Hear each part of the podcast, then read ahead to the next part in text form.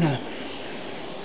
الإشارة بالسبابة يعني وقت الدعاء ولا مع خطبته؟ قد يكون التحمس الخطيب يشير بالإصبع لا هو الإشارة يعني كأنه في الدعاء لأنه أشار لأنه يعني لأنه كان يدعو يعني هنا قال يدعو رافعا يديه. لأن أشار إلى هنا أنه يرفع يديه يدعو رافعا يديه اللي هو اللي هو هذا اللي هو بشر. كان رافعا يديه يدعو فهو أنكر عليه هذا العمل الذي هو رفع اليدين. والإشارة يعني بعض العلماء قال أنه يعني يشير إلى الناس يعني في الخطبة والذي يبدو أن المقصود أنه يشير في التشهد وأنه يشير بذكر الله عز وجل. ما هو عند الدعاء يعني في الخطبة؟ الخطيب إذا دعا. إيه يعني يشير بإصبعه يرفع إصبعه؟ يعني يشهد عند التشهد أشهد أن لا إله إلا الله. لا الدعاء دعاء وكذلك يعني وكذلك يعني وكذلك يعني هنا أشار إلى أن قوله ما كان يزيد لأن أنكر على بشر مروان يرفع يديه يدعو. وأن الرسول ما كان يزيد على هذا يعني معناه في دعائه. عندما يدعو ما كان يزيد على الإشارة. فيحتمل أن يكون مقصود بالتشهد أشهد أن لا إله إلا الله وأنه عند هذا الموطن فقط. ويحتمل أن يكون أنه عند عند الدعاء. نفهم من هذا أحسن الله إليك أن الدعاء أو رفع اليد في الدعاء لها صفات. ففي الخطبة رفع الإصبع وفي الاستسقاء له صفة. وفي الأدعية. الإصبع ما هي بترفع ما هي بترفع في في في, في, في الاستسقاء. يعني ترفع اليدين. كيف هيئتها؟ ها؟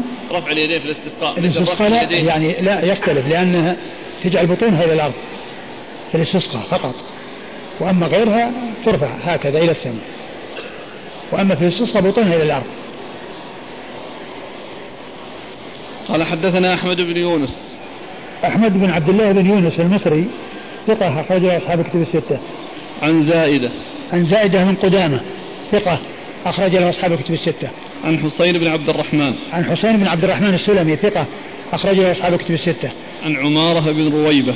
عن عمارة بن رويبة رضي الله عنه وحديثه أخرجه مسلم وأبو داود والترمذي والنسائي. مسلم وأبو داود والترمذي والنسائي.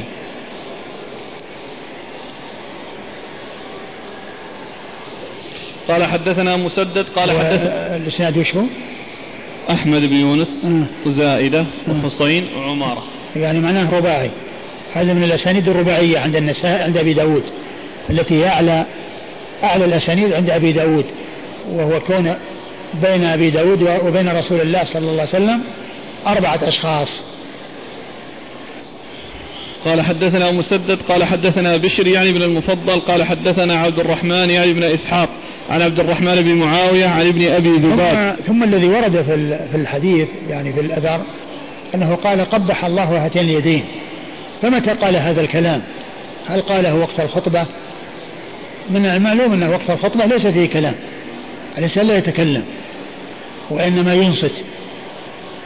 فيعني يحتمل أن يكون ذلك قاله بين الخطبتين أو أو قاله فيما بعد لأن يعني لأن السنة جاءت بأن الإنسان ما يتكلم وقت الخطبة حتى ما يقول للثاني انصت.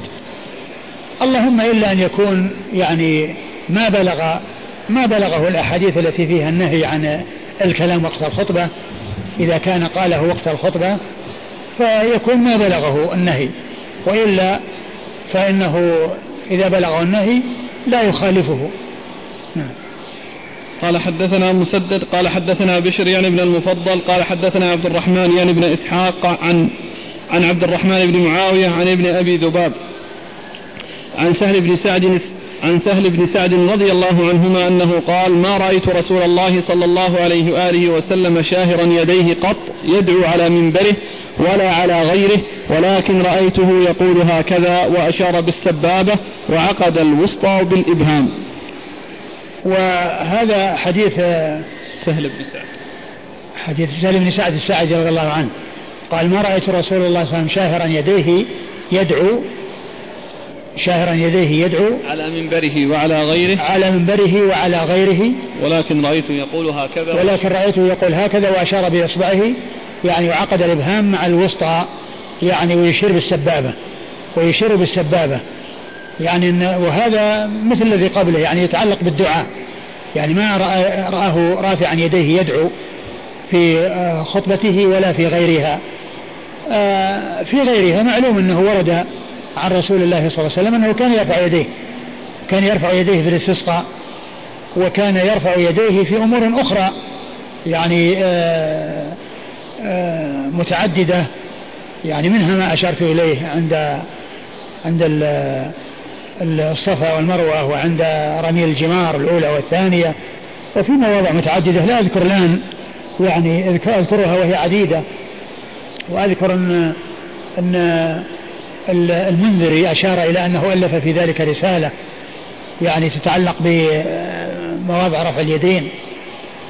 آه، ذكرها ما أدري هو ذكرها في في الترغيب والترهيب أو أنه ذكرها عنه الحافظ بن حجر في فتح الباري. نعم.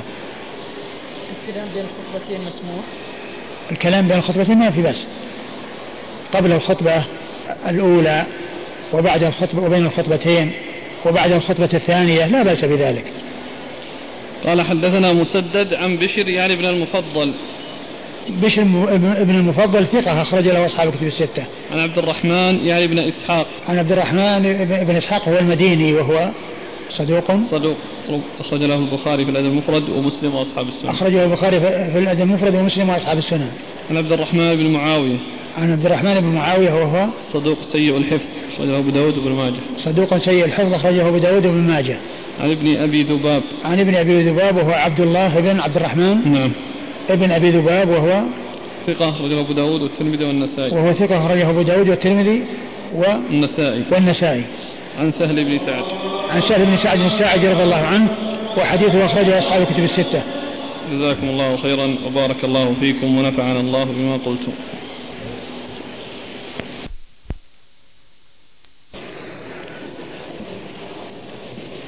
بسم الله الرحمن الرحيم يقول عندي ريالات سعودية وأريد تحويلها إلى عملة سودانية. ووجدت شخصا يشتريها مني ولكن بشرط أن يرسلها لي إلى السودان وأستلمها هناك. فهل يعد هذا التعامل من الربا؟ يشتريها منه ويعطيه قيمتها في السودان؟ طبعا هذا لا يجوز لأن هذا هو النسيئة. ولكن كونه يعني يأخذها منه قرضا إذا أخذها منه قرضا ثم وفاه هناك يعني بعملة البلد ما في بأس. أما كونه يعني يبيعه بيع يعني يعطيه ريالات سعودية ثم يستلم منه هناك أو يعني يؤخذ منه هناك يعني ريالات سودانية فهذا هو نفس النسيئة لأنه لا بد يعني من لا بد من التقابض. حيث تختلف الأجناس لا بد من التقابض فإذا اختلف اختلفت الأجناس فبيعوا كيف شئتم إذا كان يدا بيد. آه، يحتاج إلى أن أنبه بلغني أن بعض الأخوان يأتي ب يعني بالكراسي التي توضع عليها المصاحف والكتب ثم إذا قام الناس للصلاة تركوها في الأرض وهذا ما يصلح. الذي يكون معه آه، كرسي آه، إذا انتهى منه آه، لا يتركه في مكانه وإنما يضعه في المكان الذي مخصص له بدلا من كونه يصير في الأرض ويتعثر به الناس ويكون في في مكان غير مكانه هذا لا ينبغي. نعم. إذا نسي الإنسان قراءة السورة في الصلاة في ركعة من الركعات هل يسجد لذلك سجود السهو؟ لا. ما يحتاج إلى أن يسجد لهذا سجود السهو هل يصح أن يقول هكذا في الخطبة؟ قال الله تعالى بعد أعوذ بالله من الشيطان الرجيم فيذكر الآية التي يريدها.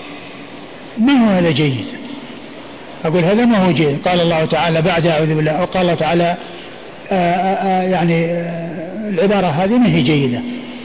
ثم أيضا يعني كونه يقول أعوذ بالله من الشيطان الرجيم إذا قال قال الله تعالى كذا لا حاجة إلى ذلك لأنه يستشهد وليس قارئ وإنما يؤتى بالاستعاذة عند القراءة. أما إذا كان الإنسان يستشهد كل ما قال أتى بدليل, بدليل يقول قال الله تعالى أعوذ بالله من الشيطان الرجيم كذا وكذا قال الله تعالى كذا يأتي بالآية أو يأتي بمحل الشاهد من الآية بدون أعوذ بالله من الشيطان الرجيم. لأن هذا ليس مقام قراءة. وأعوذ بالله من الشيطان الرجيم يؤتى بها يعني بين يدي القراءة. إذا كان الإنسان سيقرأ القرآن وأما كل الإنسان يستشهد. الإنسان عندما يستشهد وكل ما يأتي بآية يستدل بها يقول قال الله تعالى أعوذ بالله من الشيطان الرجيم كذا وكذا. قال الله تعالى كذا. وإذا سرد له عشرة أدلة عشر أدلة. يأتي بعد يأتي معها بأعوذ بالله من الشيطان الرجيم عشر مرات. هذا لا لا لا وجه له ولا محل له. ليس هذا محل له. لأن هذا من هو محل القراءة محل استشهاد. ولهذا قلت حتى أيضا نفس حتى نفس الاستشهاد ما يؤتى به بالقراءة وعلى صيغة القراءة والإنسان يغير صوته من كونه يتكلم ويخطب إلى كونه يقرأ قرآن.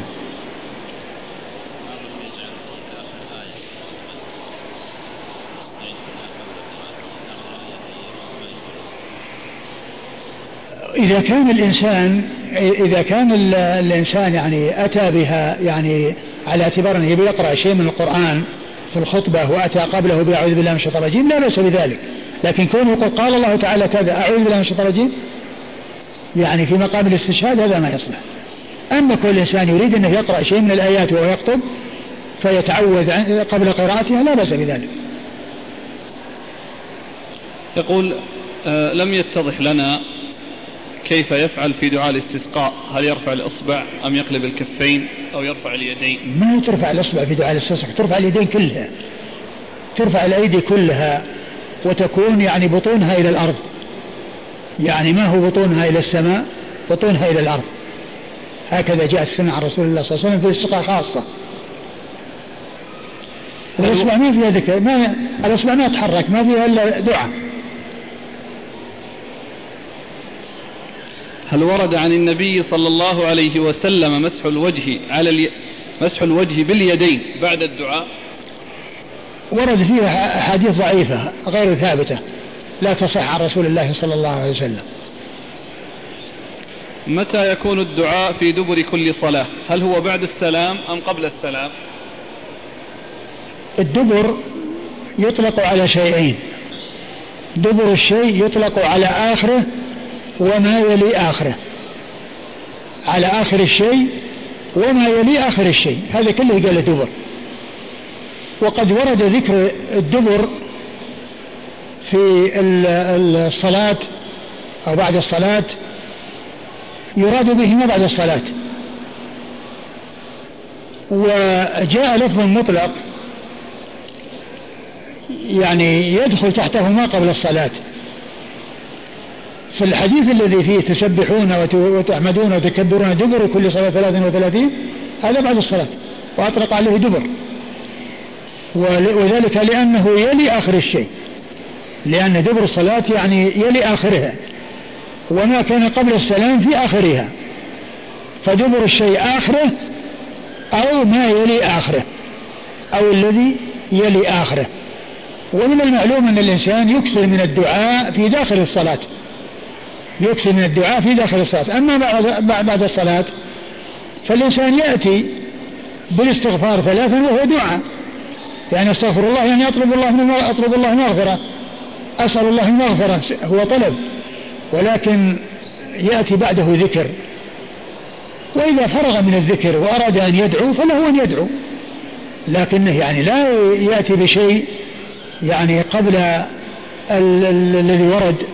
عن رسول الله صلى الله عليه وسلم في هذا الذكر الذي هو اللهم أنت السلام ومنك السلام إلى آخره يأتي به ويأتي قبله بالاستغفار ثلاثا وإذا جلس في مكانه وسأل الله عز وجل لا بأس بذلك الأمر في ذلك واسع قضاء الحاجة قبل السلام دعاء قضاء الحاجة إيش قضاء الحاجة؟ ما هو قضاء الحاجة؟ إيش المقصود بقضاء الحاجة؟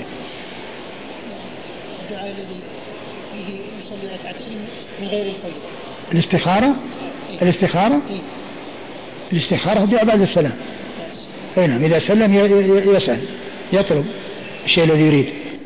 والله تعالى أعلم وصلى الله وسلم وبارك على عبده ورسوله نبينا محمد وعلى آله وأصحابه أجمعين.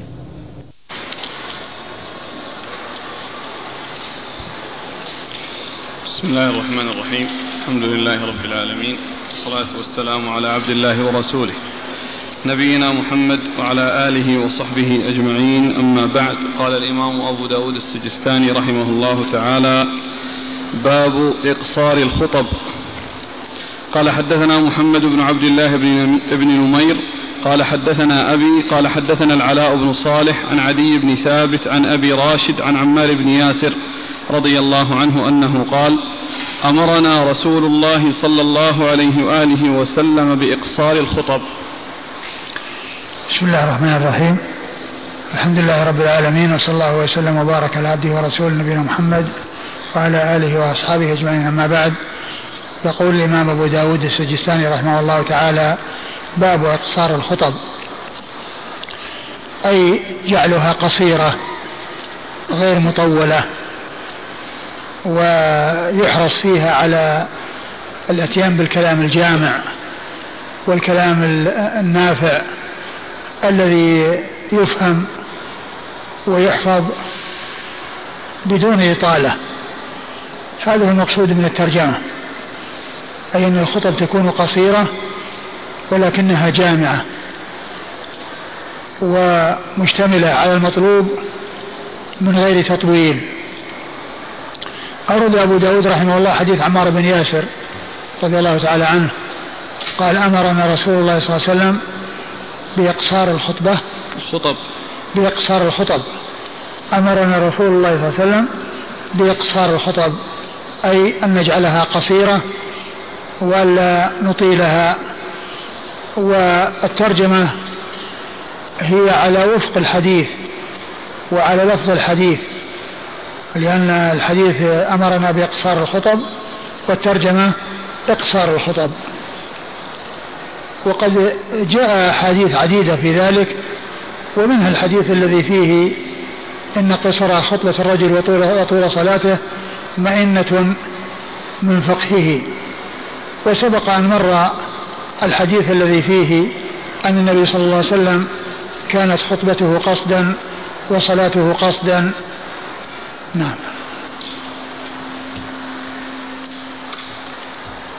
قال حدثنا محمد بن عبد الله بن محمد نمير. محمد بن عبد الله بن نمير ثقة. أخرج له أصحاب الكتب الستة. وأبوه ثقة. أخرج له أصحاب الكتب الستة. عن العلاء بن صالح. عن العلاء بن صالح وهو صدوق. له أوهام. صدوق له أوهام أخرج له. أبو داود والترمذي والنسائي. صدوق له أوهام أخرج حديث أبو داود والترمذي والنسائي. عن عدي بن ثابت. عن عدي بن ثابت وهو ثقة أخرج له أصحاب الكتب الستة. عن أبي راشد. عن أبي راشد وهو مقبول. نعم أخرج مقبول أخرج له. أبو داود. مخرج له أبو داود وحده. عن عمار بن ياسر. عن عمار بن ياسر رضي الله تعالى عنه صاحب رسول الله صلى الله عليه وسلم وحديثه أخرجه أصحاب الكتب الستة. قال حدثنا محمود بن خالد قال حدثنا الوليد قال أخبرني شيبان أبو معاوية عن سماك بن حرب عن جابر بن سمر السوائي رضي الله عنهما أنه قال كان رسول الله صلى الله عليه وآله وسلم لا يطيل الموعظة يوم الجمعة إنما هن كلمات يسيرات. ثم ورد أبو داود حديث جابر بن سمر رضي الله عنه أن النبي صلى الله عليه وسلم كان لا يطيل الموعظة يوم الجمعة يعني في الخطبة إنما هي كلمات كلمات يسيرات. إنما هي كلمات يسيرات يعني قليلة ولكنها قليلة الألفاظ واسعة المعاني. آه، كما هو شأنه صلى الله عليه وسلم حيث أوتي جوامع الكلم صلى الله عليه وسلم فيأتي بالكلام القليل المبنى الواسع المعنى. فكلامه عليه الصلاة والسلام جوامع فكان لا يطيل ال ال لا يطيل الموعظة وإنما هي كلمات يسيرات. صلوات الله وسلامه وبركاته عليه. نعم. قال حدثنا محمود بن خالد. محمود بن خالد الدمشقي وهو ثقة أخرج حديثه أبو داود. والنسائي بن ماجه. أبو داود والنسائي بن ماجه. عن الوليد وهو ابن مسلم الدمشقي وهو ثقة أخرج له أصحاب الكتب الستة. عن شيبان. عن شيبان آه ابن عبد الرحمن النحوي أبو معاوية وهو ثقة أخرج له أصحاب الكتب الستة. عن سماك بن حرب. عن سماك بن حرب وهو صدوق. أخرج حديثه البخاري تعليقا ومسلم وأصحاب السنن. عن جابر بن سمرة رضي الله تعالى عنه وهو ثقة وهو صحابي أخرج له أصحاب الكتب الستة. قال رحمه الله تعالى باب الدنو من الإمام عند الموعظة. قال حدثنا علي بن عبد الله قال حدثنا معاذ بن هشام قال وجدت في كتاب أبي بخط يده ولم أسمعه منه أنه قال قتادة عن يحيى بن مالك عن سمر بن جندب رضي الله عنه أن نبي الله صلى الله عليه وآله وسلم قال احضروا الذكر وادنوا من الإمام فإن الرجل لا يزال يتباعد حتى يؤخر في الجنة وإن دخلها. ثم ورد أبو داود رحمة الله عليه حديث باب الدنو من الإمام عند الموعظة. باب الدنو قال أبو داود باب الدنو من الإمام عند الموعظة أي عند الخطبة. والمقصود من ذلك أن الإنسان يبكر إلى الجمعة ويكون قريبا من الإمام حتى يسمع الخطبة وحتى تكون واضحة عنده ولا يفوته منها شيء. و و وقد ورد فيه أحاديث. منها هذا الحديث الذي أورده أبو داود؟ هو حديث جاب سمرة حديث جابر بن سمرة. سمرة بن جندب. حديث سمرة بن جندب رضي الله عنه. أن النبي صلى الله عليه وسلم قال احضروا الذكر وادنوا من الإمام ولا تتباعدوا عنه. فإن الرجل لا يزال فإن, فإن الرجل لا يزال يتباعد حتى لا يزال يتباعد حتى يؤخر في الجنة وإن دخلها. حتى يؤخر في الجنة وإن دخلها. احضروا الذكر يعني الخطبة. وادنوا من الإمام يعني حتى تمكنوا من السماع وحتى تستوعبوا ما يقوله في خطبته وفي موعظته. ولا تتباعدوا يعني تجلسوا تعمدوا وتختاروا مكانا بعيدا عن الإمام لأن هذا يفوت عليكم تحصيل الصفوف الأولى التي فيها الأجر العظيم وفيها الثواب الجزيل وأيضا يفوت عليكم عدم سماع الخطبة أو عدم وضوحها أو فوات شيء منها. ويكون الإنسان عندما يتباعد ولا يقرب من من من, من الإمام يعني في مقدمة في مقدم المسجد ولا يأتي للصف الأول ولا الذي يليه ولا الذي حوله وإنما يجلس في طرف المسجد وفي آخر مؤخرة المسجد فإنه بذلك يفوته آه الأجر العظيم الذي هو تحصيل آه الثواب على الصفوف الأولى وأيضا يفوته آه التمكن من سماع الخطبة والاستفادة منها. وقد جاء ذكر الدنو في في بعض الأحاديث التي التي فيها أنه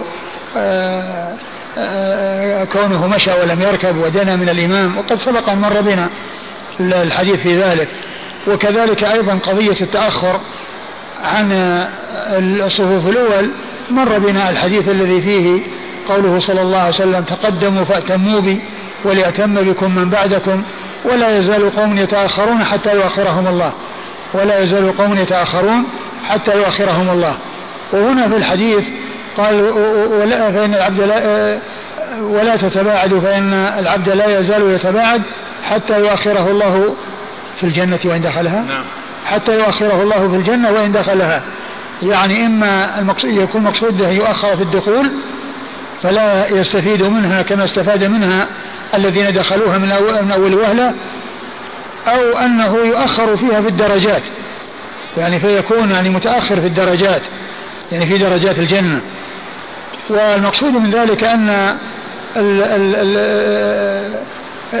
التباعد عن الإمام وعدم الاتيان إلى الصفوف الأول وعدم القرب من الإمام وسماع خطبته واختيار أواخر المسجد فإنه يفوت هذه الأمور ويكون ذلك من أسباب التأخير إما التأخير عن دخول الجنة وأنه لا يدخلها مع مع أول من يدخلها وبذلك يفوته الاستفادة منها في الوقت الذي كان الداخلون لها أولا قد استفادوا من نعيمها أو أن المقصود من ذلك أنه يكون مؤخرا فيها بمعنى أنه في درجة نازلة وقد فوت على نفسه أن يحصل الدرجات العالية. وقد جاء في الحديث أن أهل الجنة إذا تجاوزوا النار ومروا على الصراط فإنهم يوقفون على قنطرة بين الجنة والنار ويقتص من بعضهم لبعض ويكون هذا الاقتصاص ثمرته أو نتيجته هو التفاوت في الدرجات في الجنة. التفاوت في الدرجات في الجنة لأن المظلوم يأخذ من حسنات من ظلمه فيكون ذلك رفعة له وذلك الذي أخذ من الظالم آه، يكون نقصا في حقه وقلة في درجته. فليس هناك إلا الحسنات لأن الحقوق التي تكون بين الناس التقاص فيها إنما هو بالحسنات وبالأعمال الصالحة كما جاء في الحديث أتدرون من المفلس؟ قالوا يا رسول الله المفلس فينا من لا درهم عنده ولا متاع. هم لما سئلوا هذا السؤال تبادر إلى ذهنهم مفلس الدنيا. مفلس الدنيا وهو الذي ما عنده درهم ولا عنده متاع. ولكن النبي صلى الله عليه وسلم يريد المفلس حقا وهو مفلس الآخرة. وهو الذي يأتي يوم القيامة بصلاة وزكاة وصيام وحج ويأتي وقد شتم هذا وضرب هذا وسفك دم هذا ويؤخذ لهذا من حسناته وهذا من حسناته فإن ثنيت حسناته أخذ من سيئاتهم فطرح عليه ثم طرح في النار. نعم. قال حدثنا علي بن عبد الله. علي بن عبد الله هو ابن المديني. علي بن عبد الله هو ابن المديني. وهو ثقة أخرج حديثه البخاري وأبو داود والترمذي والنسائي وابن ماجه في التفسير وهو من أجل شيوخ البخاري وهو الذي قال عنه البخاري ما استصغرت نفسي إلا عند علي بن المديني ما استصغرت نفسي إلا عند علي بن المديني. نعم. عن معاذ بن هشام. عن معاذ بن هشام وهو صدوق له أوهام صدوق ربما وهم. صدوق ربما وهم أخرج حديثه أصحاب كتب الستة. قال وجدت في كتاب أبي بخط يده ولم أسمعه منه. أبوه هو هشام بن أبي عبد الله الدستوائي.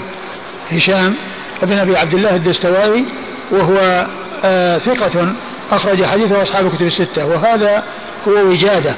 وجده في في كتاب أبيه وهو بخط أبيه ولكنه لم يسمعه منه. الوجادة باتصال ولا هو هو من حيث ال ال ال ال السماع طبعا ما في سماع ولكن الوجادة هي نوع من أنواع التحمل. هي الوجادة هي نوع من أنواع التحمل ولكنها دون آه تلك التي هي السماع ودون العرض ودون الصيغ أو الأحوال التي هي أعلى منها لكن آه لكن آه إذا وجد يعني ما يشهد لها وما يؤيدها فإن الأمر يكون واضحا أن أنها معتبرة وأنها قد اعتضدت يعني بما آه يؤيدها وما يدل عليها إيش؟ اللقي هو اللقي موجود ولكن الكلام في السماع سماع الحديث هو سمع من أبيه ولكنه ما سمع هذا الحديث. يعني هذا الذي رواه ما سمع وإنما وجده بخط يده وإلا هو هو راوي عنها حديث يروي عنها حديث. معاذ يروي عن أبيه. عن قتادة. قتادة من دعامة السدوسي البصري ثقة أخرج له أصحاب كتب الستة. عن يحيى بن مالك. عن يحيى بن مالك وهو ثقة أخرج أصحاب الكتب إلا الترمذي. وهو ثقة أخرج أصحاب الكتب الستة إلا الترمذي. عن سمرة بن جندب. عن سمرة بن جندب رضي الله تعالى عنه صاحب رسول الله صلى الله عليه وسلم وحديثه أخرجه أصحاب الكتب الستة. قال رحمه الله تعالى باب الإمام يقطع الخطبة للأمر يحدث. قال حدثنا محمد بن العلاء أن زيد بن حباب حدثهم قال حدثنا حسين بن واقد. قال حدثني عبد الله بن بريدة عن أبيه رضي الله عنه أنه قال خطبنا رسول الله صلى الله عليه وآله وسلم فأقبل الحسن والحسين رضي الله عنهما عليهما قميصان أحمران يعثران ويقومان فنزل فأخذهما فصعد بهما المنبر ثم قال صدق الله إنما أموالكم وأولادكم فتنة رأيت هذين فلم أصبر ثم أخذ في الخطبة.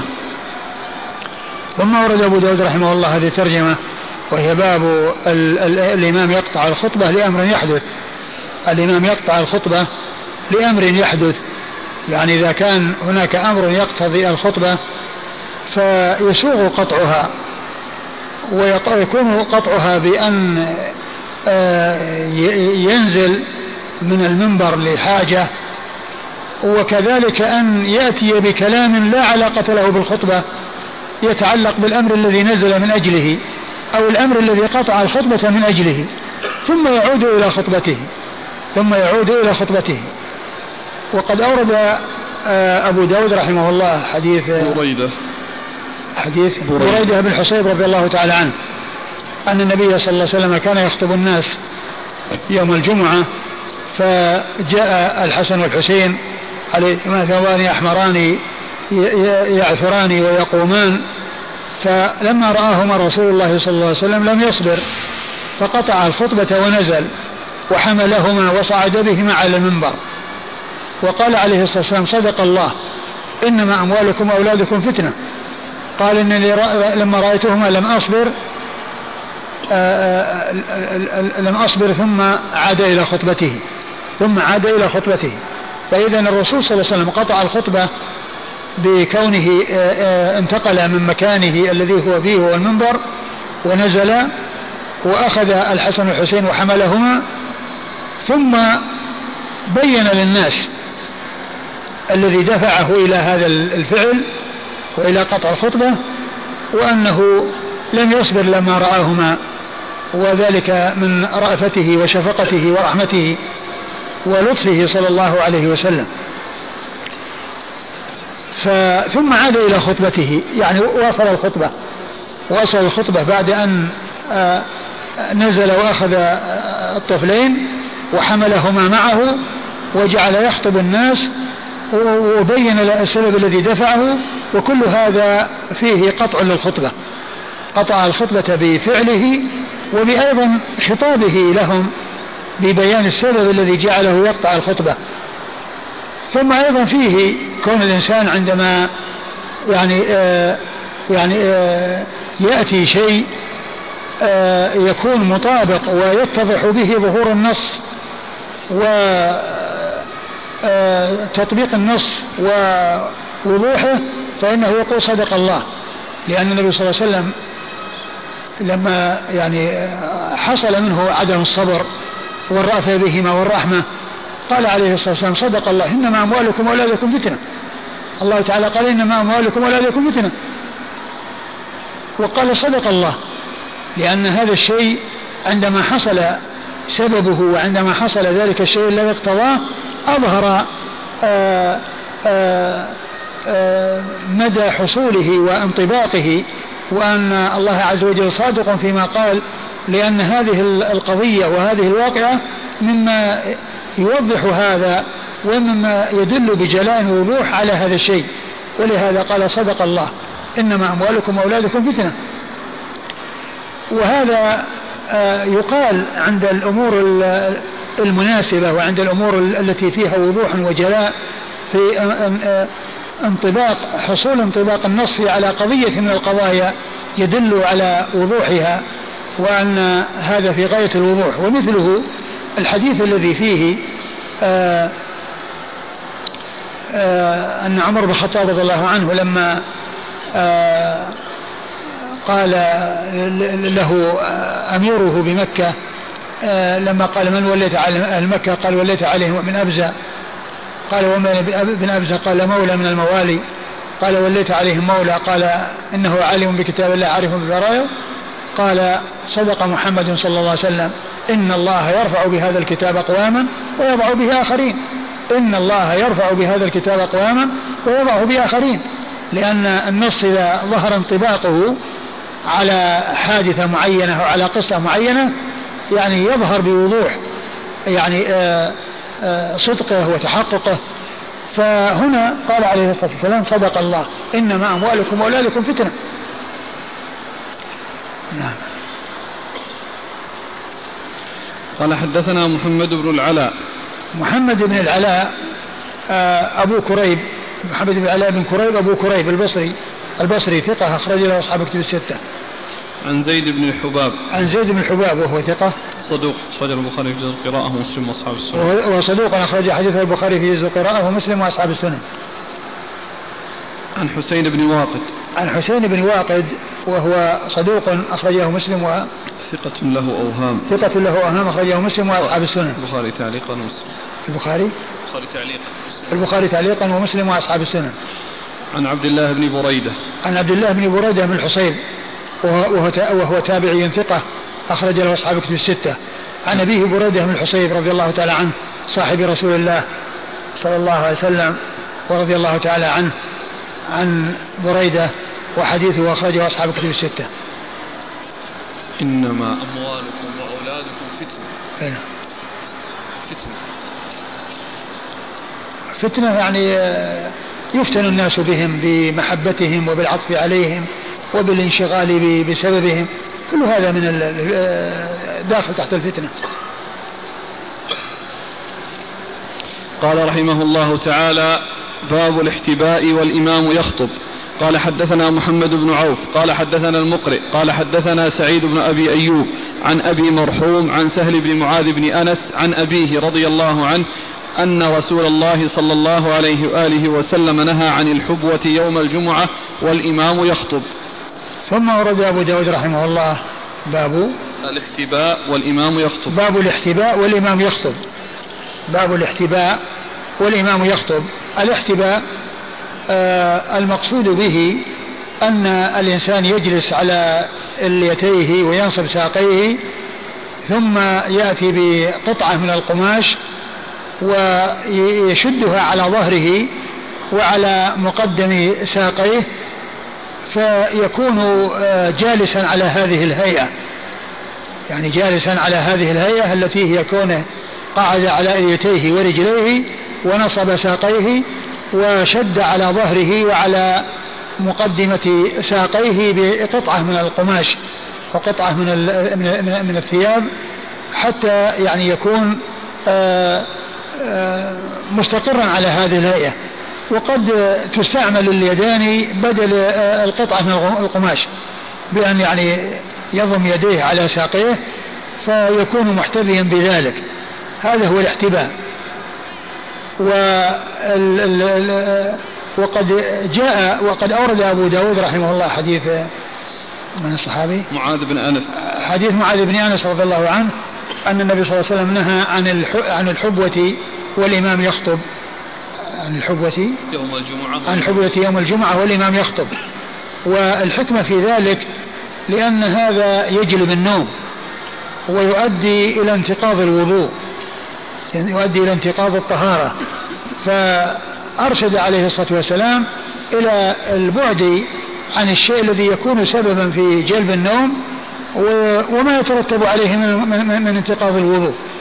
لأن النوم من أسباب نقض الوضوء. إذا حصل آآ آه، آآ آه، آه، كل الإنسان يعني يكون يحصل منه النوم ويكون سببا ذلك بسبب خروج الرياح منه. وقد جاء عن النبي صلى الله عليه وسلم العين وكاء السه العين وكاء السه فإذا نامت العينان استطلق الوكاء. فكون الإنسان يعمل هذه الآية يكون سببا في نومه. والنوم يترتب عليه انتقاض الوضوء. يترتب عليه انتقاض الوضوء بأن يخرج منه ريح. يترتب عليها انتقاض وضوئه فيترتب على ذلك أن يقوم ويترك الخطبة ويتوضأ. فيفوت على نفسه. أو يفوت على نفسه حضور الخطبة وقد تفوته الصلاة أو يفوته شيء من الصلاة. فأرشد عليه الصلاة والسلام إلى عدم هذا الفعل ونهى عن هذه الحبوة والإمام يخطب يعني آه، لذلك. قيل هذا هو الحكمة في هذا. والاحتباء له معنى آخر وهو الذي جاء في أحاديث في الصحيحين وفي غيرهما النهي عن آه، اشتمال الصمة وعن الاحتباء في الثوب الواحد وهو الذي يكون آه، يجلس ويلف على نفسه ثوب واحد لأنها تبدو عورته من فوق إذا كان ما عليه لباس آخر. لأنه إذا كان ثوب واحد ولف على نفسه يعني هذا تبدو تبدو عورته من فوق. فمنع منه أو نهي عنه لذلك. الحديث الذي فيه النهي عن اشتمال الصمة وعن حبل الحبلة وعن ال ال الاحتباء هذا غير هذا لأن هذا الاحتباء يوم الجمعة من أجل ألا يأتي النوم وأما ذاك من أجل انكشاف العورة من فوق حتى لا تنكشف العورة من فوق أو ترى من فوق لأن اللف إنما هو بالجوانب وأما الأعلى فإنه يكون مكشوفا. هذا احتباء وهذا احتباء. ولكن الذي معنا الذي معنا في الحديث هو كونه يعني عليه لباس ساتر وكافي قد يكون عليه قميص وغير ذلك ثم يشد على ظهره وعلى مقدمة ساقيه وقد نصب ساقيه وقعد على اليتيه بثوب أو لا يشد ثوبا ولكنه يستعمل يديه فيحتبي بهما. نعم. النهي. النهي هو للتنزيه ولهذا جاء عن كثير من السلف أنهم كانوا يحتبون وجاء عن بعض الصحابة أنهم كانوا يحتبون ولعل ذلك أنهم فهموا أنه للتنزيه أو أنه ما بلغهم الحديث. يقول الخطابي وفيه دليل على أن الاستناد يوم الجمعة في ذلك المقام مكروه لأنه بعلة الاحتباء نعم لأن كون الإنسان يستند لأنه الاحتباء المقصود منه لا يأتي, يأتي النوم. والإنسان إذا كان مستندا يعني هذا أدعى إلى أن ينام وأن يستقر في النوم وأن يستغرق في النوم. لا شك الحكاية العلة التي نهي فيها عن الاحتباء موجودة في هذا وأكثر. قال حدثنا محمد بن عوف. محمد بن عون ثقة أخرج حديث أبو داود والنسائي في مسند علي. عن المقرئ. عن المقرئ وهو عبد الله بن يزيد. المقرئ المكي وهو ثقة أخرج له أصحاب كتب الستة. عن سعيد بن أبي أيوب. سعيد بن أبي أيوب ثقة أخرج له أصحاب كتب الستة. عن أبي مرحوم. عن أبي مرحوم وهو عبد الرحيم نعم. ابن ميمون. عبد الرحيم بن ميمون وهو صدوق. نعم أخرج له أصحاب السنن. صدوق أخرج له أصحاب السنن. عن سهل بن معاذ بن أنس. عن سهل بن معاذ بن أنس وهو صدوق. لا بأس به وهو لا بأس به وهو بمعنى صدوق. لا بأس به تعادل صدوق عند الحافظ بن حجر. وحديثه أخرجه البخاري في الأدب المفرد وأبو داود والترمذي وابن ماجه. البخاري في الأدب المفرد وأبو داود والترمذي وابن ماجه. عن أبيه عن أبيه معاذ بن أنس رضي الله عنه وحديثه مثله البخاري في الأدب المفرد وأبو داود. مثل مثل ابنه. نعم. البخاري في الأدب المفرد وأبو داود والترمذي وابن ماجه.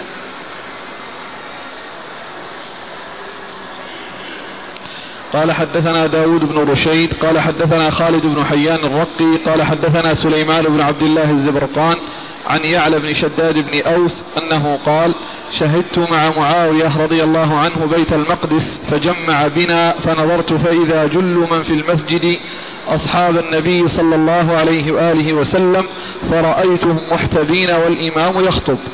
قال أبو داود كان ابن عمر يحتبي والإمام يخطب وأنس بن مالك وشريح وصعصعة بن صوحان وسعيد بن المسيب وإبراهيم النخعي ومكحول وإسماعيل بن محمد بن سعد ونعيم بن سلامة قال ونعيم بن سلامة قال لا بأس بها. قال أبو داود ولم يبلغني أن أحدا كرهها إلا عبادة بن نسي. ثم ورد أبو داود هذا الأثر عن يعلى بن شداد بن أوس. هذا الأثر عن يعلى بن شداد بن أوس وهو تابعي. آه، يحكي أنه حضر بيت المقدس مع معاوية بن أبي سفيان رضي الله تعالى عنه وجمع بالناس. فرأيت جل من كان في المسجد.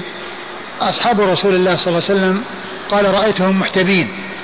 قال رأيتهم محتبين يعني قد آه، استعملوا أو اتخذوا الحبوة ثم ذكر أبو داود أن هذا جاء, جاء أن فعله عبد الله بن عمر وكذلك جاء عن أنس وعن عدد من, من, من التابعين أنهم كانوا لا يرون بأسا بالاحتباء يوم الجمعة والخطيب يخطب. وقال أبو داود لم يبلغني عن أحد أنه كره الاحتباء إلا عبادة بن نسي إلا عبادة بن نسي لكن جاء هذا عن غيره لكن جاء هذا عن غيره وهؤلاء الذين جاء عنهم ذلك أيضا جاء عنهم جاء عنهم الاحتباء. يعني يعني أناس آخرون منهم عدد منهم ذكرهم صاحب عن المعبود وقال إنه جاء عنهم الاحتباء وجاء عنهم عدم الاحتباء أو كراهية الاحتباء. والذي يظهر من صنيع أبي داود أنه لا يرى آه، آه، النهي أو الامتناع من الاحتباء وأنه يرى جوازه ولهذا بوب الترجمة في قوله بالاحتباء. ما قال النهي عن الاحتباء والإمام يخطب وإنما قال الاحتباء والإمام يخطب. ثم ذكر هذا العدد من الصحابة والتابعين الذين يرون أن الاحتباء لا بأس به وروى هذا الحديث أو هذا الأثر روى هذا الأثر الذي فيه أنه قال أن يعلم بن شداد بن أوس أن جل أصحاب أن جل الحاضرين كانوا من أصحاب النبي صلى الله عليه وسلم.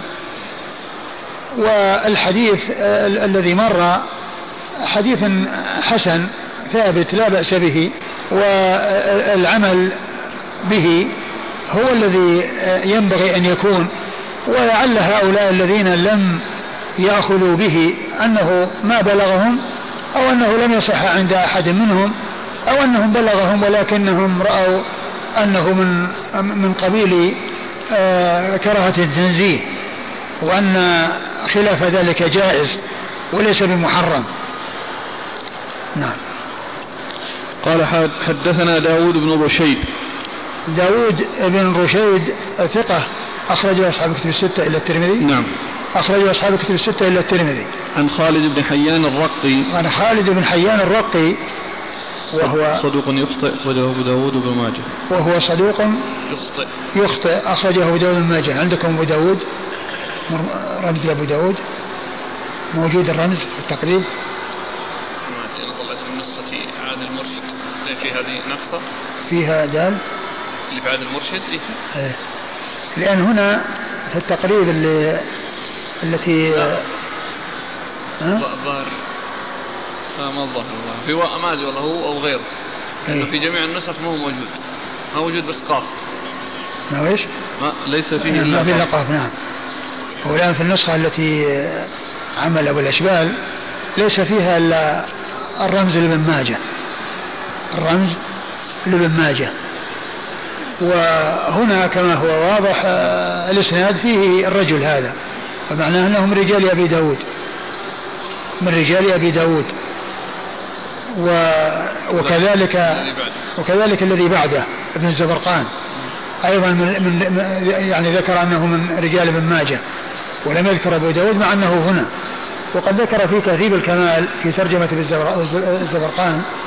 أن أن أن ابن ماجه روى له حديثا واحدا روى له حديثا واحدا مسندا عن معاوية ويرويه عن خالد بن بن حيان الرقي ويروي عن يعلى بن شداد عن معاوية أن وهو يتعلق بتحريم الخمر يتعلق بتحريم الخمر.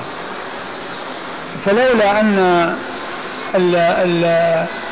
المعروف عن المزي أنه في تحفة في, في تهذيب الكمال يعني يذكر آه، أشخاص ليس لهم رواية.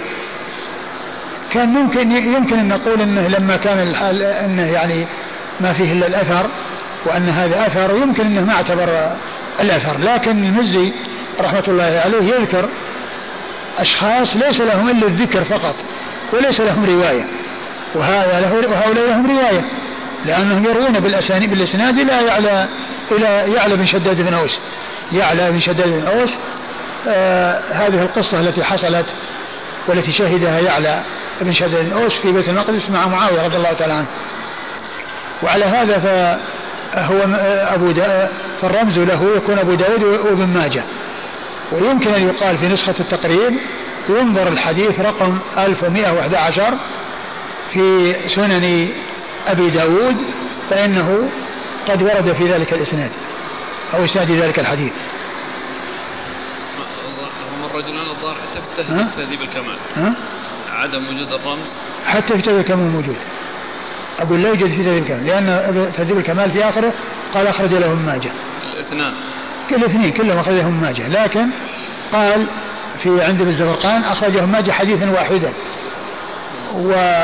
ثم قال وقد رويناه عاليا وساقه بإسناده إلى خالد بن ابن حيان الرقي عن آه، عبد الله.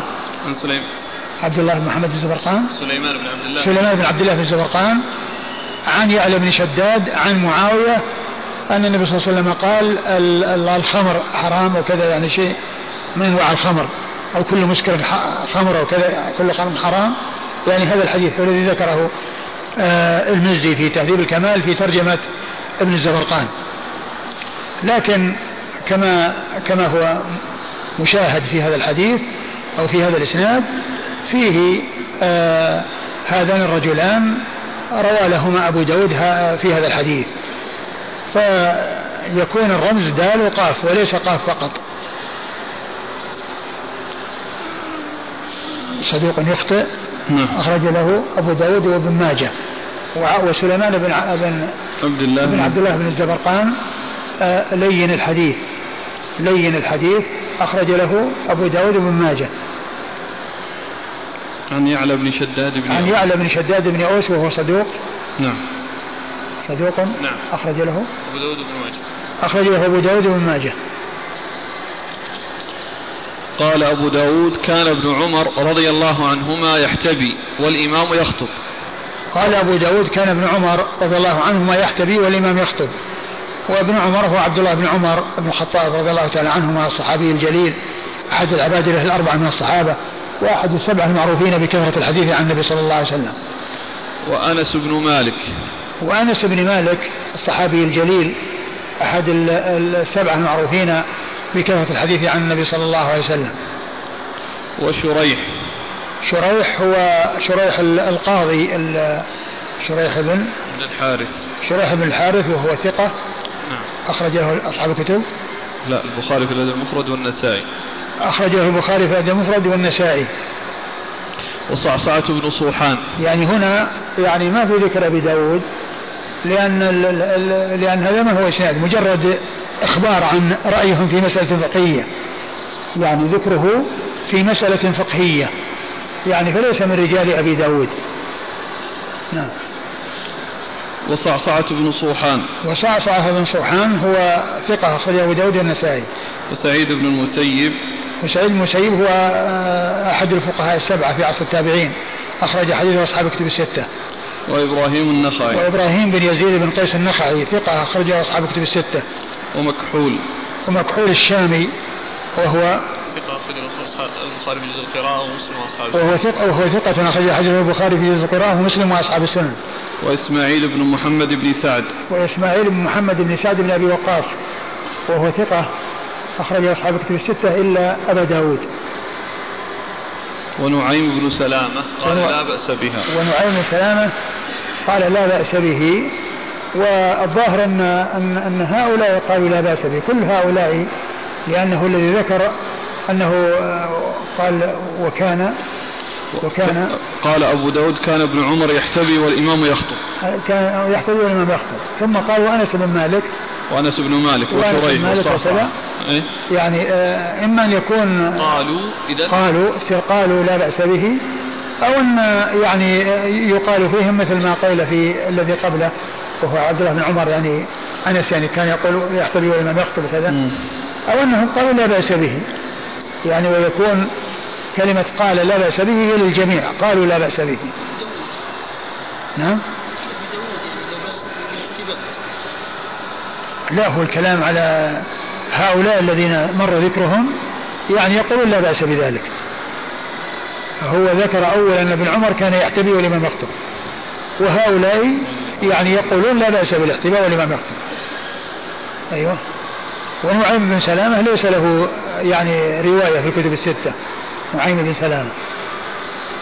ولا عرف في صاحب العون؟ الشراح ما ذكروه؟ ما ذكروه ما في عون المعبود ما ذكره. الظاهر أحد الإخوان عنده الشرح العيني.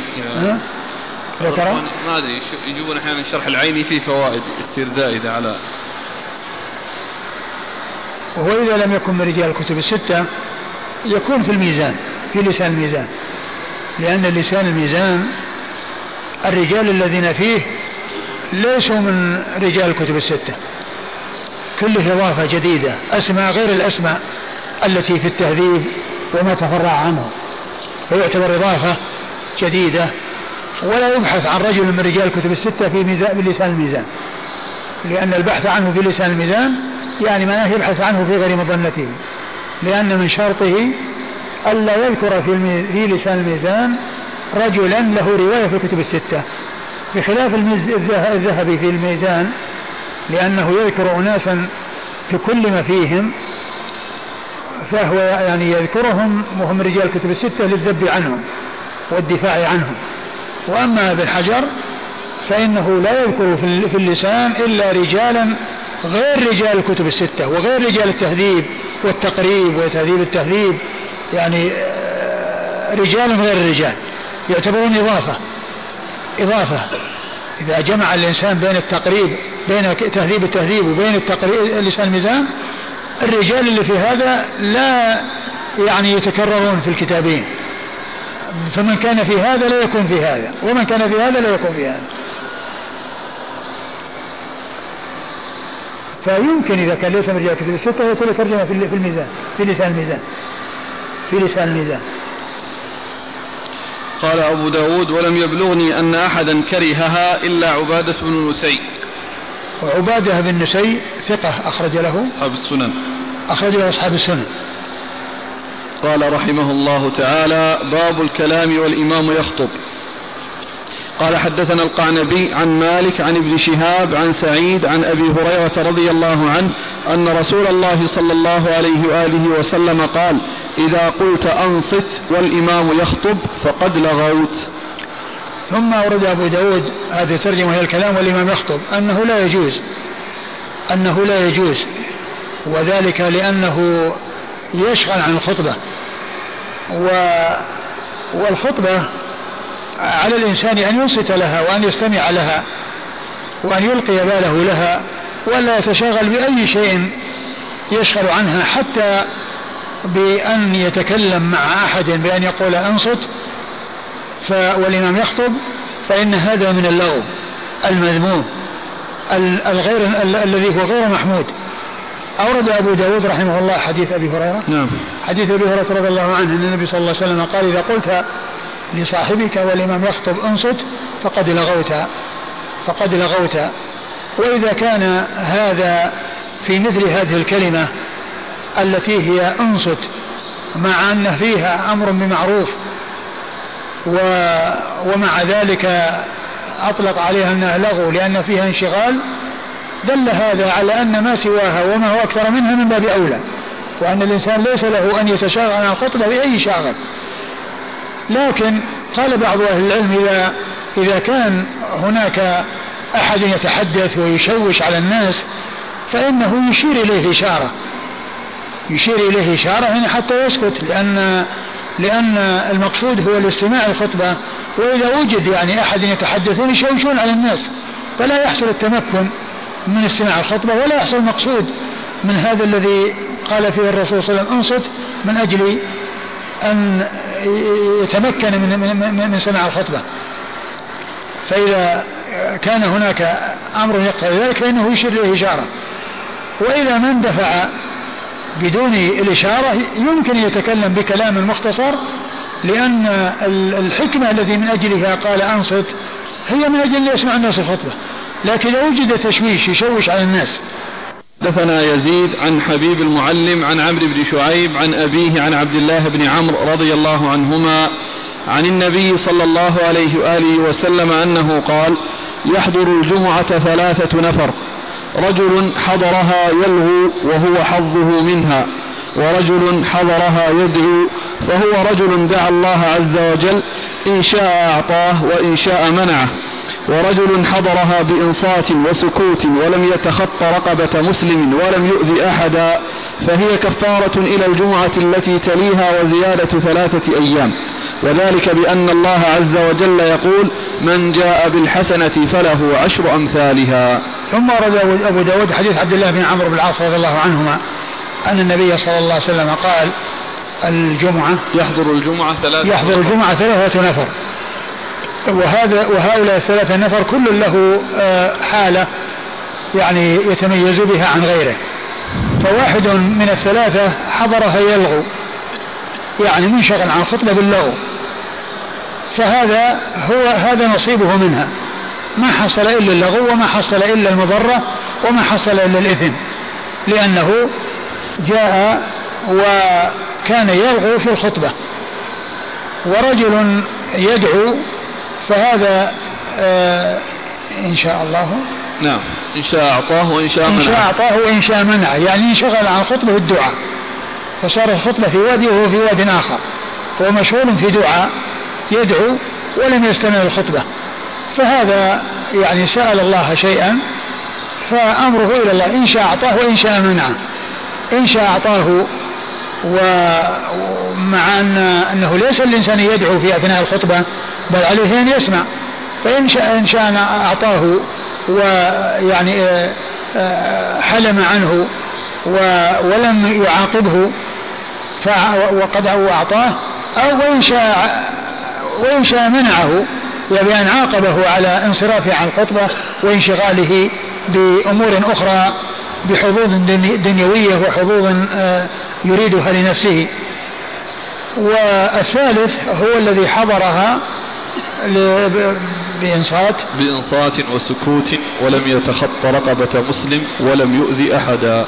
آه، حضرها وأنصت لها ولم يتخطى رقبة أحد من الناس ولم يؤذي أحد من الناس فهذا هو الذي استفاد من حضوره للخطبة. فهذا له له أجر. فهي له كف فهي كفارة إلى نعم. الجمعة. هي كفارة إلى الجمعة وزيادة ثلاثة أيام. كما مر في الحديث السابق يعني آه أنه آه آه كفارة يعني الحديث هذا مر حديث يشبهه أن أنه تكون كفارة ما بين الجمعة الجمعتين وزيادة ثلاثة أيام وذلك أن الحسنة بعشر أمثالها. وذلك أن الحسنة بعشر أمثالها. وهذا الحديث يوضح أن الإنسان إذا قام بهذه الأمور المطلوبة منه وأنصت للخطبة ولم يؤذي أحدا من الناس ولم يتخطى رقاب الناس فإنه يكون كفارة لما بينه وبين الجمعة السابقة وزيادة ثلاثة أيام لأن الحسنة بعشر أمثالها. نعم.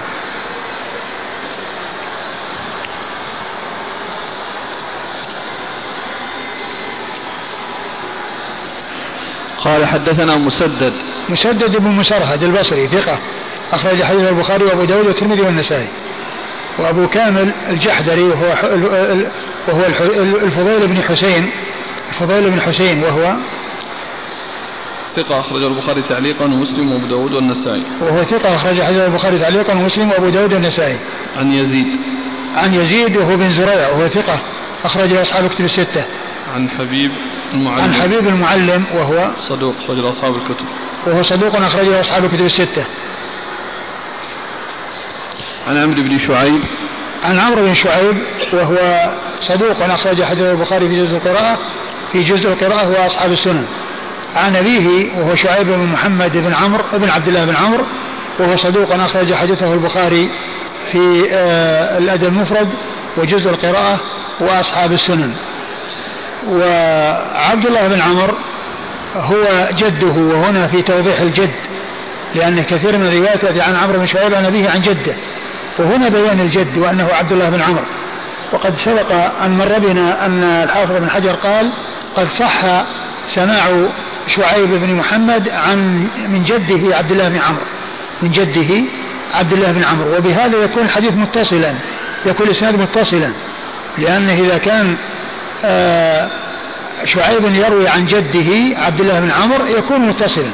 لكن لو كان المقصود بالجد آه، الذي هو جد عمرو الذي هو آه، محمد والد شعيب آه، هو تابع تابعي يكون منقطعا يكون مرسلا. ولكن هو يعني يأتي في بعض الروايات تسمية الجد وأن المراد به عبد الله بن عمرو كما هنا. قال عن عمرو شعيب عن أبيه عن عبد الله بن عمرو. يعني عن جده عبد الله بن عمرو الذي هو الذي هو جده اللي هو جد شعيب. نعم. وحديث عبد الله بن عمرو أخرجه أصحاب كتب الستة. قال رحمه الله تعالى باب استئذان المحدث الإمام. قال حدثنا إبراهيم بن الحسن المصيصي قال حدثنا حجاج قال حدثنا ابن جريج قال أخبرني هشام بن عروة عن عروة عن عائشة رضي الله عنها أنها قالت قال النبي صلى الله عليه وآله وسلم إذا أحدث أحدكم في صلاته فليأخذ بأنفه ثم لينصرف. قال أبو داود رواه حماد بن سلمة وأبو أسامة عن هشام عن أبيه عن النبي صلى الله عليه وآله وسلم لم يذكر عائشة رضي الله عنها. ثم أورد أبو داود آه، آه، هذه الترجمة في باب استئذان المحدث الإمام. يعني الإنسان إذا أحدث هل يستأذن الإمام في الانصراف أو لا يستأذنه؟ المقصود من الترجمة استئذان المحدث الإمام يعني ما حكمه. هل يستأذن الإمام أو ما يستأذنه والجواب أنه لا يستأذنه وإنما آه، كما أرشد رسول الله صلى الله عليه وسلم في الحديث يجعل, يجعل يده على أنفه ثم ينصرف بدون استئذان. إذا الترجمة المقصود منها بيان الحكم وهو عد وأن وهو أنه لا يستأذن الإمام. لا يستأذن الإمام. و بعض أهل العلم يقول أن أنه لا يستأذن وأما قول الله عز وجل آه، وإذا كانوا معه على أمر جامع لم يذهبوا حتى يستأذنوه المقصود بذلك في الجهاد. المقصود بذلك في الجهاد. وليس المقصود بذلك أنه في أي مكان من الأمكنة يستأذنونها عندما يريدون أن يقومون عندما يريدون أن يقوموا. وهذا من المواضع التي لا يحتاج فيها إلى استئذان. لا يحتاج فيها إلى استئذان. وقد ذكر صاحب العون المعبود عن ابن أبي شيبة بإسناده إلى محمد بن سيرين أنه قال أنهم كانوا يستأذنون الإمام إذا حصل من أحد منهم حدث فلما جاء زمن الزياد وكثر كثر الناس قال آه، من حصل منه شيء فليضع يده على أنفه ولا يستأذن. فليضع يده على أنفه ولا يستأذن. وهنا أورد أبو داود رحمه الله حديث أبي هريرة. الذي فيه أنه لا يحتاج إلى استئذان وأن ما كان موجودا أو ما كان مذكورا من أنه يستأذن الإمام أنه لا حاجة إليه ولا يحتاج الأمر إلى استئذان بل إرشاد النبي صلى الله عليه وسلم في هذا الحديث الذي حديث أبي هريرة أن الإنسان إذا أحدث في صلاته فإنه يضع آه، يده على أنفه وينصرف وكونه يضع يده على أنفه من أجل أن يوهم أو من أجل أن يوري بأنه يعني عنده رعاف. وليس المقصود من ذلك أنه حصل منه أنه أحدث وأنه وجد منه شيء دفعه إلى أن آه، يقطع الصلاة لأنه وجد منه شيء خرج منه. فهذا يكون فيه تورية وفيه ستر على الإنسان الذي حصل منه شيء يعني لا يعني يعجبه. وقد يكون آه، يجعل غيره يعني ينتقده أو يلومه. فهذا آه، من باب التورية. هذا من باب التورية ومن باب الستر على الإنسان. وأذكر أن ما أدري هل هو في كتاب الجواب الكافي لمن لا كتاب ال كتاب ال آه، الطرق الحكمية. للإمام ابن القيم لأنه ذكر في مقدمته الفراسة والكلام في الفراسة وفي شيء كثير من الفراسة ومن الدهاء والفتنة التي تكون لبعض الناس. فمر بأثر أظنه في فيه في مقدمته في عندما يتعلق بالفراسة وهو أن أن جماعة كانوا مع النبي صلى الله عليه وسلم فخرج من واحد منهم ريح لها صوت أو ريح ليس لها صوت ولكن يعني شعر الناس بذلك. فالنبي صلى الله عليه وسلم قال إن الله لا يستحي من الحق ليقوم المحدث فليتوضأ. فكأنه ما قام أحد. يعني ما أحد تحرك فأعاد الكلام. فقال أبو بكر رضي الله عنه ألا نقوم كلنا فنتوضأ يا رسول الله؟ ألا نقوم كلنا فنتوضأ يا رسول الله؟ قال بلى فقاموا وتوضأوا. وصار هذا انستر يعني. وحصل المقصود إنه توضأ والباقين يعني جددوا الوضوء وهو يعني حصل منه الوضوء فهذا من من الذكاء ومن الدهى ومن الفطنة وحصل به الستر. فبعض الناس يعني بعض الناس قد ينتقد ولهذا يعني جاء يضحك أحدكم ما يخرج منه. يعني بعض الناس قد يحصل منه يعني شيء وهو يحصل منه. يعني هذا الشيء ومع ذلك يحصل منه يضحك على غيره أو إنه ينتقد على غيره. فهذا فيه ستر. ويسمون فيه تورية. كل إنسان يوري يضع يده على أنفه وكأنه حصل منه ضعاف وبذلك يكون ستر نفسه. والحاصل أن الترجمه وهي قول استئذان المحدث الإمام أنه لا يستأذن الإمام. وإنما الرسول صلى الله عليه وسلم أرشد إلى أن الإنسان يذهب بدون استئذان ولكنه آه، يضع يده على أنفه حتى يوري وحتى يستر على نفسه. نعم. قال حدثنا إبراهيم بن الحسن المصيصي. إبراهيم بن الحسن المصيصي ثقة أخرج أبو داود النسائي. نعم. أخرج حديث أبو داود النسائي. عن حجاج. عن حجاج بن محمد المصيصي وهو ثقة أخرج له أصحاب الكتب الستة. عن ابن جريج. عن ابن جريج عبد عبد الملك بن عبد العزيز بن جريج المكي ثقة أخرج له أصحاب الكتب الستة. عن هشام بن عروة. عن هشام بن عروة آه وهو ثقة أخرج له أصحاب الكتب الستة.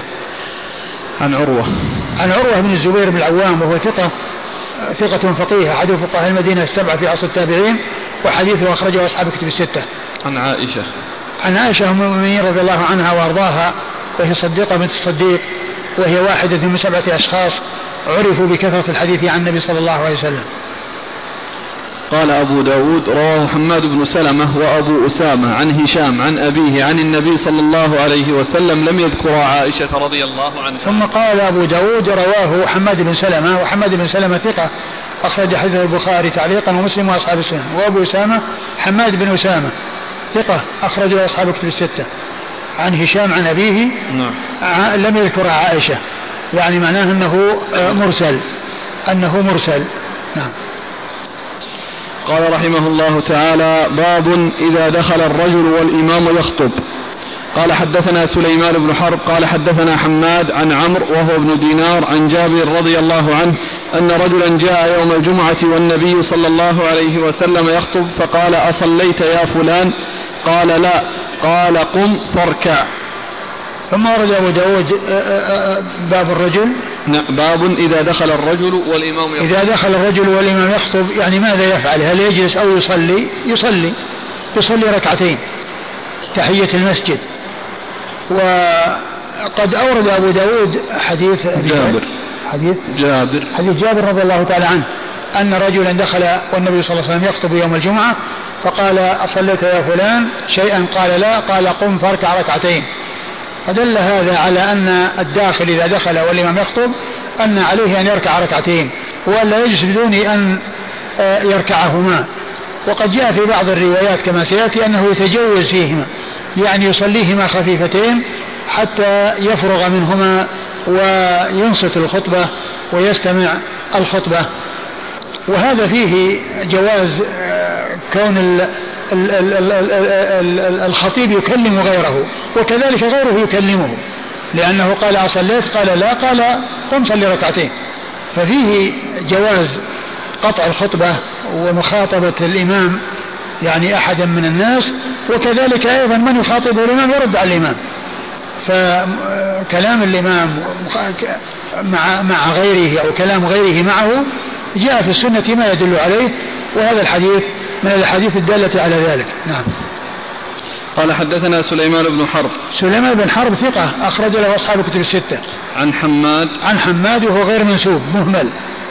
وسليمان بن حرب يروي عن حماد بن سلمة وعن حماد بن زيد. وعمرو بن دينار يروي عنه حماد بن سلمة وحماد بن زيد. ويقولون في ترجمة الشخص الذي يروون عنه أو كذا يقول روى عنه الحمادان أو روى عن الحمادين. يعني المقصود بذلك حماد بن سلمة وحماد بن زيد. وهما بصريان وفي طبقة واحدة. ف ولكن آه كيف يعرف يعني أنه حماد بن زيد أو حماد بن سلمة؟ مع أن سليمان يروي عن الاثنين وعمرو بن دينار روى عنه الاثنان. الحمادان روى يعني سليمان بن حرب روى عن الحمادين والحمادان روي عن عمرو بن دينار. آه ذكر المزي بعد ترجمة حماد بن سلمة في كتاب تهذيب الكمال فصلا ذكر فيه آه الذي آه يمكن أن يعرف هل هو حماد بن زيد أو حماد بن سلمة. فذكر أن بعض الرواة لم يروا إلا عن واحد منهما. يعني آه، فإذا أهمل معناه أنه هو الذي روى عنه. لم يروى عن الآخر وبعضهم روى عن الاثنين. لكن ذكر من الرواة قال مثل عفان إذا قال حماد فإنه إذا أراد حماد بن زيد يسميه ينسبه يقول حماد بن زيد. وإذا أراد حماد بن سلمة فإنه لا ينسبه أحيانا لا ينسبه. فيكون يحمل على أن المقصود به حيث يهمل حماد بن سلمة. مثل عفان يعني أن أن أن المهمل هو حماد بن سلمة. يراد بحماد بن سلمة. قال وعلى العكس من ذلك سليمان بن حرب. وعلى العكس من ذلك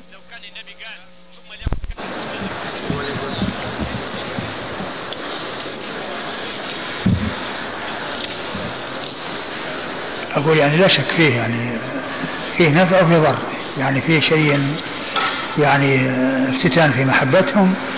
وافتتان في يعني فيما يتعلق بهم من ناحية مشاكلهم وما يحصل منهم من أضرار. بسم الله الرحمن الرحيم. جاءت أسئلة كثيرة بمناسبة قول النبي صلى الله عليه وسلم صدق الله. إنما أموالكم وأولادكم فتنة عن حكم جواز صدق الله العظيم في نهاية تلاوة القرآن. هذه هذه تختلف عن هذه لأن هذا جاء عن الرسول صلى الله عليه وسلم عند مناسبة ظهر فيها تماما انطباق الآية على هذه الواقعة وهي كون الإنسان ما صبر كون النبي صلى الله عليه وسلم ما صبر إلى أن يرى ولديه يعثران ويمشيان وكذا حتى نزل وأشفق عليهما وحملهم. وأما قضية كونه يقال بعد انتهاء القراءة صدق الله العظيم. صدق الله العظيم. هذا ما جاء شيء يدل عليه. الصحابة رضي الله ما كانوا يفعلون هذا. ما كانوا يفعلون هذا. فهذا شيء وهذا شيء. هذا ورد ما يدل عليه وهذا لم يرد ما يدل عليه.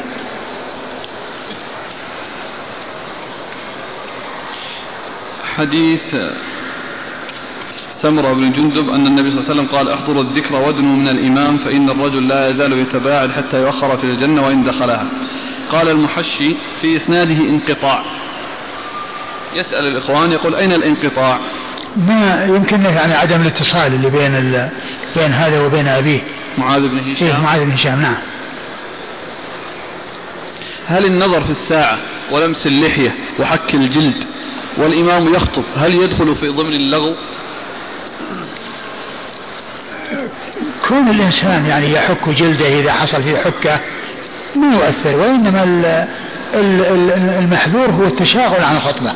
كون الإنسان يعني ينشغل عن الخطبة وأما كونه يعني يحك جسده إذا حصل فيه حكة أو يعني أو كذلك يعني كونه يعني ينظر في الساعة يعني يعني أقول مثل هذا ما ما ليس من قبيل اللغو يعني كون الساعة في يده وأما كونه يطلع الساعة إذا كانت في جيبه وكذا طبعا هذا من جنس من جنس لمس الحصى وأما كونه يعني ينظر الساعة وهي في يده ما, ما في بأس. لا الكلام الخطبتين بين الخطبتين ما في بأس. الكلام بين الخطبتين ما في بأس. والكلام والخطيب على والمؤذن يؤذن ما في بأس. يعني قبل أن يبدأ بالخطبة وإنما الكلام عند الخطبة. هذا هو الذي فيه المنع. الأمر في ذلك واسع عند ما في بأس. يقول هل على المال الذي وضع للأيتام زكاة مع أنه ليس لهم مورد سوى الضمان الاجتماعي وصدقات أهل الخير؟ المال الذي وضع؟ هكذا كتب. هل على المال الذي وضع للأيتام زكاة مع أنه ليس لهم مورد سوى الضمان الاجتماعي وصدقات أهل الخير؟ السؤال غير واضح لكن إذا كان إن كان المقصود به يعني أن اليتيم عنده مال وحال عليه الحول هل يزكى؟ نعم يزكى لأن كل مال يزكى. يعني سواء كان ليتيم أو لصغير أو لكبير أو لمجنون أو لأي إنسان يزكى ووليه هو الذي يقوم بإخراج الزكاة منه. لأن من عنده لأن الزكاة هي مفروضة في المال مال الأغنياء. ومن كان غنيا أخذ من مقدار من زكاته من ماله مقدار الزكاة. لا فرق في ذلك بين كبير وصغير. وإذا كان هؤلاء آه الذي يعطون إياه يأكلونه ولا يبقى عندهم شيء ما في زكاة. وإنما الزكاة في مال مرصود يحول عليه الحول. يحول عليه الحول دون أن يحتاج إليه فهذا يزكى سواء كان ليتيم أو غير يتيم. حديث التاجر في مال اليتيم حتى لا تأكل الصدقة الصغير ما أدري. من حضر للجمعة في التشهد هل يصليها ركعتين أم ظهرا؟ إذا كان طبعا إذا إذا فاته الركوع من الركعة الثانية يصليها ظهرا. لا يصليها ركعتين لأن يصليها جمعة. لأن الجمعة لا تدرك إلا بإدراك ركعة. إذا أدرك الإنسان ركعة واحدة يضيف لها أخرى. وأما إذا لم يدرك الركعتين معا فإنه يدخل مع الإمام ويحصل أجر الجماعة ولكن يصليهما ظهرا. ولكنه إذا كان آه، حصل أن الجمعة حصلت قبل الزوال إذا وجد أن الجمعة حصلت قبل الزوال فإنه يصليهما يصلي ركعتين نافلة بعد ما يسلم الإمام لأن الظهر لا يجوز أن يأتى بها قبل الزوال. الظهر لا يجوز إيقاعها قبل الزوال وإنما يأتى بها بعد الزوال. ولكنه إذا كان أدرك ركعة واحدة يضيف إليها أخرى وبذلك أدرك الجمعة ويصليها جمعة. ولكن إذا كان بعد الزوال طبعا ليس أمامه إلا أن يصلي أربعا وهي الظهر. وإذا كان قبل الزوال فليس له أن يصلي الظهر قبل الزوال. لأن الظهر لا تصلي إلا بعد الزوال.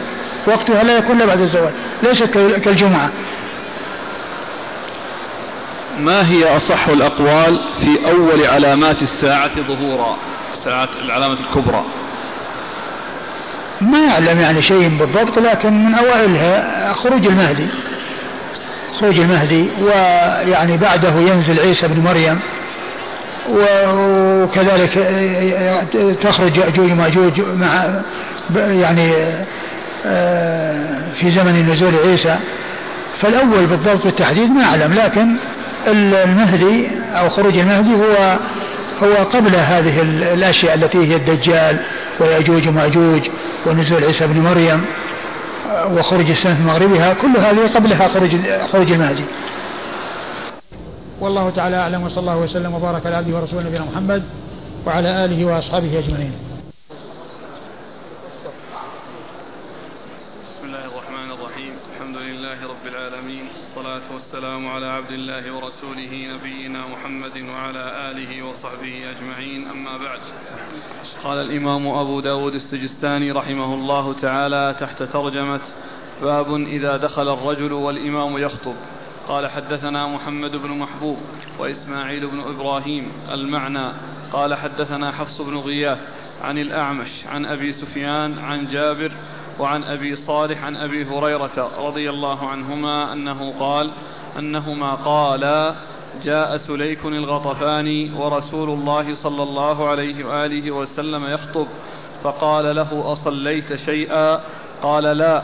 قال صل ركعتين تجوز فيهما. بسم الله الرحمن الرحيم. الحمد لله رب العالمين وصلى الله وسلم وبارك على عبده ورسوله نبينا محمد وعلى آله وأصحابه أجمعين. أما بعد يقول الإمام أبو داود, أبو داود السجستاني رحمه الله تعالى باب إذا دخل الرجل والإمام يخطب أي فإن عليه أن يصلي ركعتين تحية المسجد ولا يجلس قبل أن يصليهما. وقد مر حديث جابر رضي الله تعالى عنه من طريق من الطرق التي جاءت عنه أن رجلا دخل والنبي صلى الله عليه وسلم يخطب فقال له أصليت يا فلان؟ قال لا قال قم فاركع. وأورد أبو داود رحمه الله حديث جابر من طريق أخرى وكذلك آه، رواها معه أبو هريرة رضي الله تعالى عنه وفي تسمية الرجل الذي دخل وأنه سليك الغطفاني فإن الرواية السابقة ليس فيها تسميته وهذه الرواية فيها تسميته وأنه هو الذي دخل ورسول الله صلى الله عليه وسلم يخطب فقال له أصليت قال لا قال قم فاركع ركعتين وتجوز فيهما أي صلي ركعتين وتجوز فيهما يعني خففهما وذلك ليتمكن من سماع الخطبة. وفي هذا دليل على أن الإنسان إذا دخل والخطيب يخطب يوم الجمعة أنه لا يجلس حتى يصلي ركعتين أنه لا يجلس حتى يصلي ركعتين تحية المسجد. و وفيه جواز آه كلام الخطيب لبعض الحاضرين وكلام كلام بعض المأمومين معه أو بعض الحاضرين معه لأن النبي صلى الله عليه وسلم خاطبه وسأله وأجابه سليك رضي الله عنه حيث قال النبي صلى الله عليه وسلم أصليت يا فلان قال لا. قال قم فاركع ركعتين. فهذا يدل على جواز الكلام من الخطيب مع غيره وكذلك كلام غيره معه. كما أجابه سليك رضي الله عنه وكما جاء أيضا في قصة الرجل الذي دخل يوم الجمعة والنبي صلى الله عليه وسلم يخطب فقال ادعو الله أن يغيثنا. هلكت الأموال وانقطعت السبل فادعو الله أن يغيثنا. فهذا فيه دليل على أن كلام الخطيب وكلام غيره معه ممن يكلمه الخطيب أو يكلم الخطيب أن ذلك غير داخل في قوله إذا قلت لصاحبك والإمام يخطب فقد انصت فقد, أنصت فقد لغوت لأن هذا جاء عن النبي صلى الله عليه وسلم وهذا جاء عن النبي صلى الله عليه وسلم وكل آه، يعمل به فيما ورد. فالذي ورد من كون من يخاطبه الخطيب يتكلم معه آه، لا يدخل تحت قوله إذا قلت لصاحبك أنصت والإمام يخطب فقد لغوت فهذا آه، يدل على شيء وهذا يدل على شيء ولا تنافي بينهما. والذي جاء بهذا هو الذي جاء بهذا وهو رسول الله صلوات الله وسلامه وبركاته عليه. وفي هذا تأكد تحية المسجد والإتيان بها و, و, وهو يوضح أن الصلاة إذا دخل الإنسان المسجد في أي وقت من الأوقات أوقات النهي أنه يصلي ركعتين. لأن النبي صلى الله عليه وسلم لما لم يرخص له في أن يجلس دون أن يصلي ركعتين مع أن الخطيب يخطب وقد جاء عن النبي صلى الله عليه وسلم ما يدل على الإنصات وما يدل على أن الإنسان لو تكلم مع غيره ولو كان آمرا بالمعروف ونهيا عن منكر أن ذلك لغو فإذا كان الرسول صلى الله عليه وسلم لم يعذره ولم يرخص له دل على تأكد الإتيان بتحية المسجد في جميع الأوقات وأن تحية المسجد من ذوات الأسباب التي آه لا يتركها الإنسان. ثم إن آه قوله قم صلي ركعتين فيه دلالة على أن وقوله وتجوز فيهما على أن الإنسان لا يزيد على الركعتين. إذا جاء الإمام يخطب. إذا جاء الإمام يخطب فإنه لا يصلي أكثر من ركعتين. وقوله أيضا ركعتين يعني أيضا يدل على أنه لا يصلي أقل من ركعتين. لأن التنفل لا يكون إلا بركعتين أقل ما يكون التنفل بركعتين. والتنفل بركعة واحدة غير سائغ ولا ولم يرد إلا في الوتر. ولم يرد إلا في الوتر فإنه يؤتى به ركعة واحدة. توتر بها أو يوتر بها العدد الذي سبقها. فأقل ما يتنفل به ركعتان. فإذا دخل الرجل والخطيب يخطب فإنه لا يجلس حتى يصلي ركعتين. ولكن إذا دخل في غير ذلك الوقت في أي وقت من الأوقات فإن قوله في الحديث إذا دخل أحدكم المسجد فلا يجلس حتى يصلي ركعتين ليس المقصود من ذلك أنه لا يجوز له أن يزيد عليهما بل له أن يزيد عليهما. ما دام الوقت ما في خطبة ولا في سمع خطبة فإن له أن يصلي ركعتين أو أربع أو ست كل ركعتين على حدة يسلم منهما. ولكن إذا كان الخطيب يخطب فإنه يصلي ركعتين لا يزيد عليهما بل يخففهما حتى يتمكن من سماع الخطبة. نعم. قال حدثنا محمد بن محبوب. محمد بن محبوب هو ثقة. أخرج حديثه البخاري. وأبو داود والنسائي. البخاري وأبو داود والنسائي. وإسماعيل بن إبراهيم إسماعيل بن إبراهيم هو القطيعي وهو من شيوخ أبي داود. ويأتي كثيرا إسماعيل بن إبراهيم وهو ابن علية ولكنه في طبقة أعلى من طبقة شيوخ أبي داود لأن أبا داود يروي عنه بواسطة وهو الذي يأتي ذكره كثيرا. وأما هذا يأتي ذكره قليلا الذي هو إسماعيل بن إبراهيم الذي هو شيخه وهو إسماعيل بن إبراهيم القطيعي. وأما ذاك إسماعيل بن إبراهيم المشهور بابن علية فهو من طبقة شيوخ شيوخه. ويأتي ذكره منسوبا إسماعيل بن إبراهيم ويأتي ذكره مهملا فيقال إسماعيل وهو في طبقة فوق طبقة شيوخ أبي داود. أما هذا فهو من طبقة شيوخ أبي داود. فإذا جاء في طبقة شيوخه كما هنا فالمراد به القطيعي. وإذا جاء إسماعيل بن إبراهيم من طبقة شيوخ شيوخه